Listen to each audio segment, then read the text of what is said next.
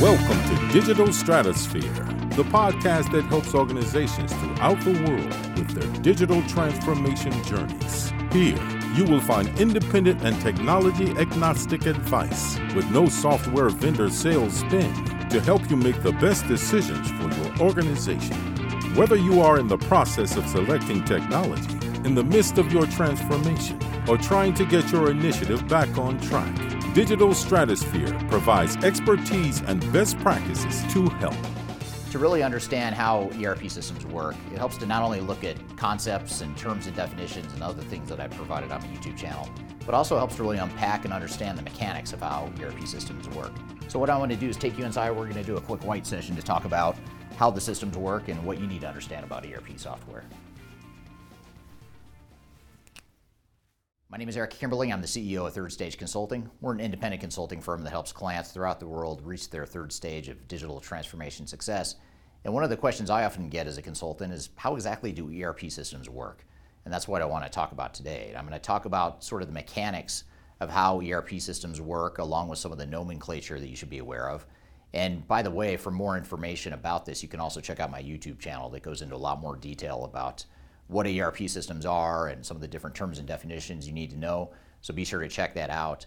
And I also wanted to invite you to download a white paper from our website that's called Lessons from 1000 ERP Implementations.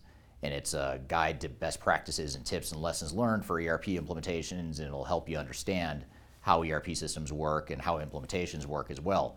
So, what I want to do today, though, is talk about the mechanics of ERP systems and how they work more from a mechanical perspective, and that's what we'll talk about.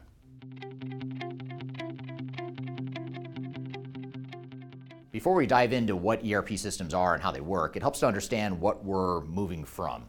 In other words, organizations are implementing ERP systems because they're trying to replace their old legacy systems. So that's the starting point we have here is you have legacy systems that organizations are starting with and these legacy systems might be anything from an old ERP system, uh, it could be a, a, system that was deployed 10 or 20 years ago, maybe even longer. Um, oftentimes, organizations are still using mainframes, believe it or not. If you don't know what a mainframe is, it's something that was used mainly in the 60s and 70s. And it was a, they're the big servers, green screens, transaction codes, a lot of stuff I don't need to get into here but it's a very old, outdated type of technology, but a lot of organizations are still using them.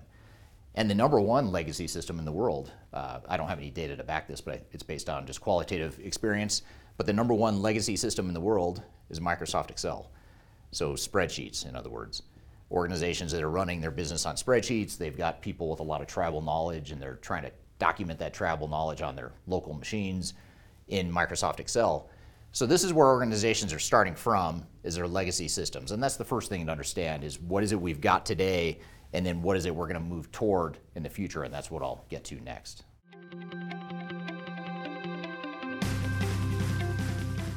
Now let's shift gears and talk about what ERP systems really are. And the first thing I want to talk about are modules.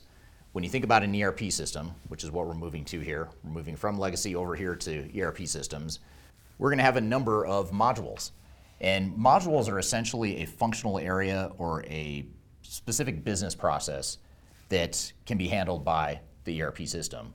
But it's not just one big massive system, it's a set of modules, almost like a puzzle. You're putting together pieces of a puzzle, and each module handles their own part of the business. So, for example, a lot of ERP systems might have a finance module.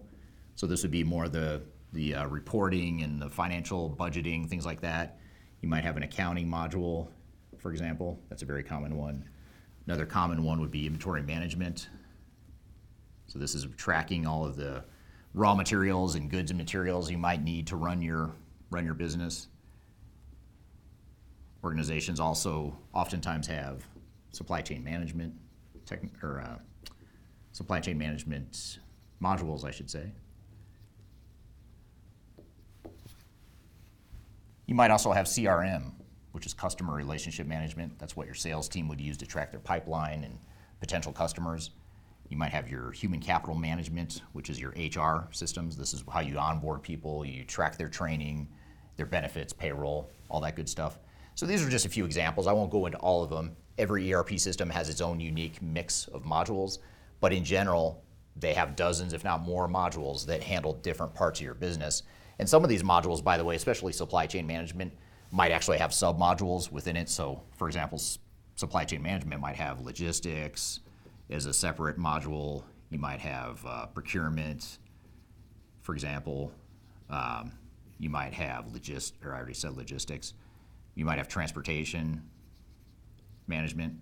So those are just a few examples of submodules, and that's true for all of these. Finance might have AR, or I'm sorry, accounting might have AR and AP.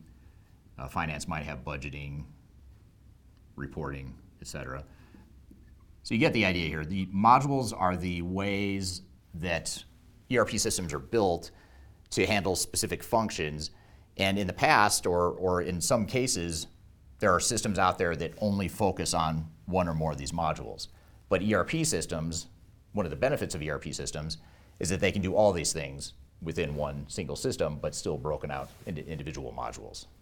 And the key to understanding how these modules all tie together is end to end business processes. So you're going to have end to end processes that start with the individual transactions within each of these modules, but ultimately you need to tie it all together and provide those end to end processes throughout the entire organization, which is part of the value that ERP systems provide. If you are trying to achieve digital transformation success, turn to Third Stage Consulting Group. Third Stage's independent and technology agnostic consulting team helps clients define their digital strategies, select the right software, and manage their implementations. With offices in the US, Europe, and Australia, our team helps the world's most forward thinking organizations through their transformation pitfalls and risks whether you are embarking on an ERP, HCM, CRM, supply chain management, or any other digital transformation, contact Third Stage Consulting to see how we can help you reach the third stage of transformation success. Learn more about us and download independent reports, videos, and other best practices at thirdstage-consulting.com.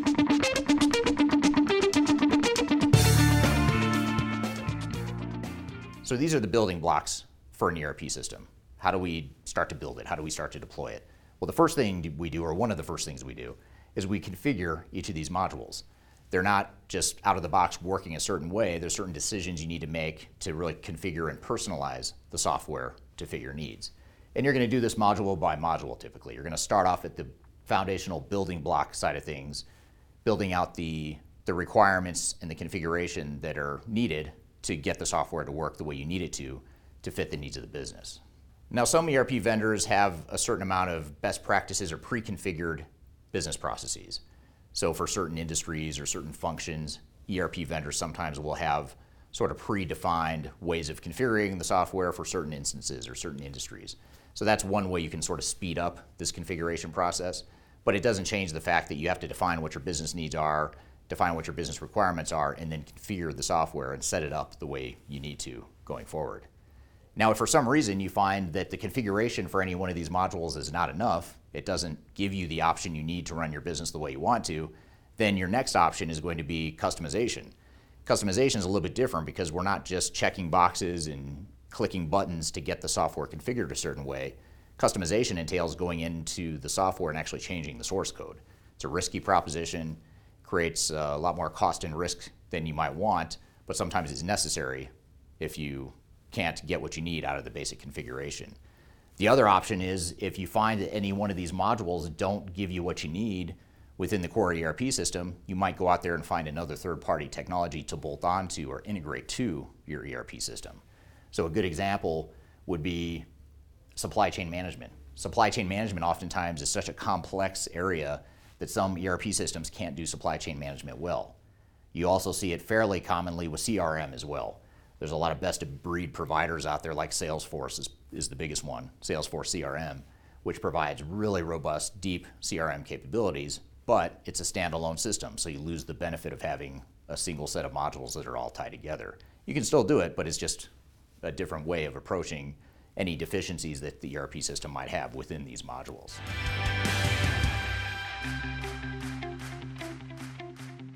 So as we are configuring the software using either some of the pre-configurations or configuration we do on our own. We now need to figure out how to integrate the system. The system isn't just integrated out of the box, it provides the tools to integrate, but each of these modules are still somewhat of a standalone system that need to be integrated. So we need to make sure that we're tying together data flows and process flows across these different modules.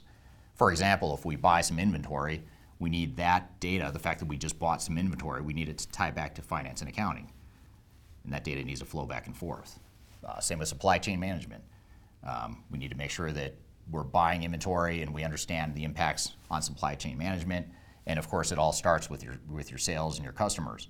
So as customers are placing orders, that should affect and influence how we manage inventory management, and that data and those process flows need to tie together through integration between modules. Now, if you have a third-party standalone system that you're going to bolt on, let's just call it third-party system down here, because I'm creative like that. So third-party system, we're going to do the same thing. We're going to tie that third-party system back to the core ERP system. This is a little bit easier to integrate generally the modules within an ERP system, but if we have to, we can pull in a third-party system that's unaffiliated with this ERP system and tie it in through integration tools. Now we have to be careful though, because every time we do this, we're diluting the value of a single ERP system, a single platform that we can use. Might be necessary, maybe you're selective about it, but you don't want to get overly excited about doing too much of this because then you start to wonder why do you even have a core ERP system if you're going to bolt on a bunch of different systems on top of that. So you can do it, but you just want to make sure you understand some of those trade offs.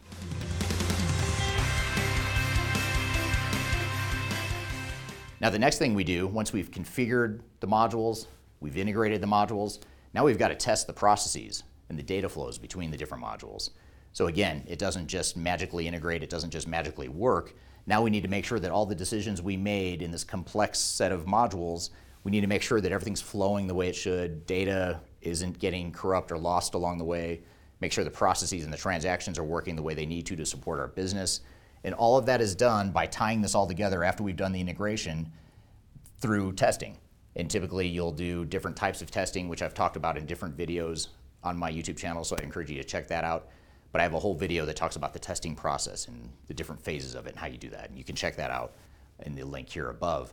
But generally what you want to do is make sure that you're testing across these modules to make sure the processes work, the data works, and ultimately that people are validating within your organization, the people within your organization are validating that the system works the way it was intended to be built.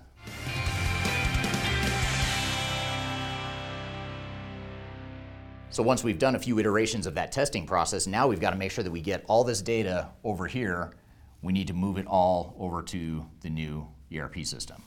So over the years, we've accumulated and presumably hoarded a bunch of data. We've got our old ERP systems that have been tracking data for decades or however long you've had the system. Maybe your mainframes have been around for even longer. You've been using Excel spreadsheets all over the place. You've got different employees that are tracking different sets of data. So we need to make sure that we figure out how we're going to consolidate all this data, capture it all, clean it, and then ultimately map this data to the new technology. And when I say map, that's a little bit different than migration. So first is to map the data. So data fields over here might have different names than data fields over here. For example, in our old ERP system, maybe a work order was actually called a service order. But in the new ERP system, it's called work order. So we need to make sure that we map those data fields to the right place from the old system to the new system. And that's just one example. There's tons of different examples of ways we need to map data from old system to new. And it's oftentimes a messy process because new technology, new capabilities make it harder to track or to to trace and map the data the way it was back 10, 20, 30 years ago to the way it is today. So it's not a perfect process, but it is something we need to do. And not only do we need to map the data, but we also need to make sure that this data is accurate. Over years and years of using these old systems, people make mistakes or they forget to enter things into the system, and this data becomes inaccurate. So we need to go back and clean up this data. And then once we've done that, then we can migrate all that data over here, and then we can complete the testing process with data in the new system, and then ultimately we can go live with that data. Now, organizations typically don't bring all of their data over. They tend to be forced into some trade offs and prioritization decisions around what data they actually need to bring over versus what they can leave behind. So, that data migration process is very important, and it's actually an area that's oftentimes overlooked or underestimated in a digital transformation or ERP implementation. So, you want to make sure you spend lots of time on that. So I hope this has given you a fundamental understanding of how ERP systems work, what you can do to understand these different nuances of ERP deployments. And for more information more guidance and best practices, I encourage you to download our Lessons from 1000 ERP Implementations ebook. I've included a link to that below. It'll give you some tips and best practices and lessons from years and years of deploying ERP systems, and it'll further help your understanding of what ERP systems are and how implementations typically work or how they should work. So I encourage you to download that via the link below. I've also included a number of other links and resources in the description field below, so be sure to check that out as well. So I hope you found this information useful and hope you have a great day. Learn more about us and download independent reports, videos, and other best practices at thirdstage-consulting.com.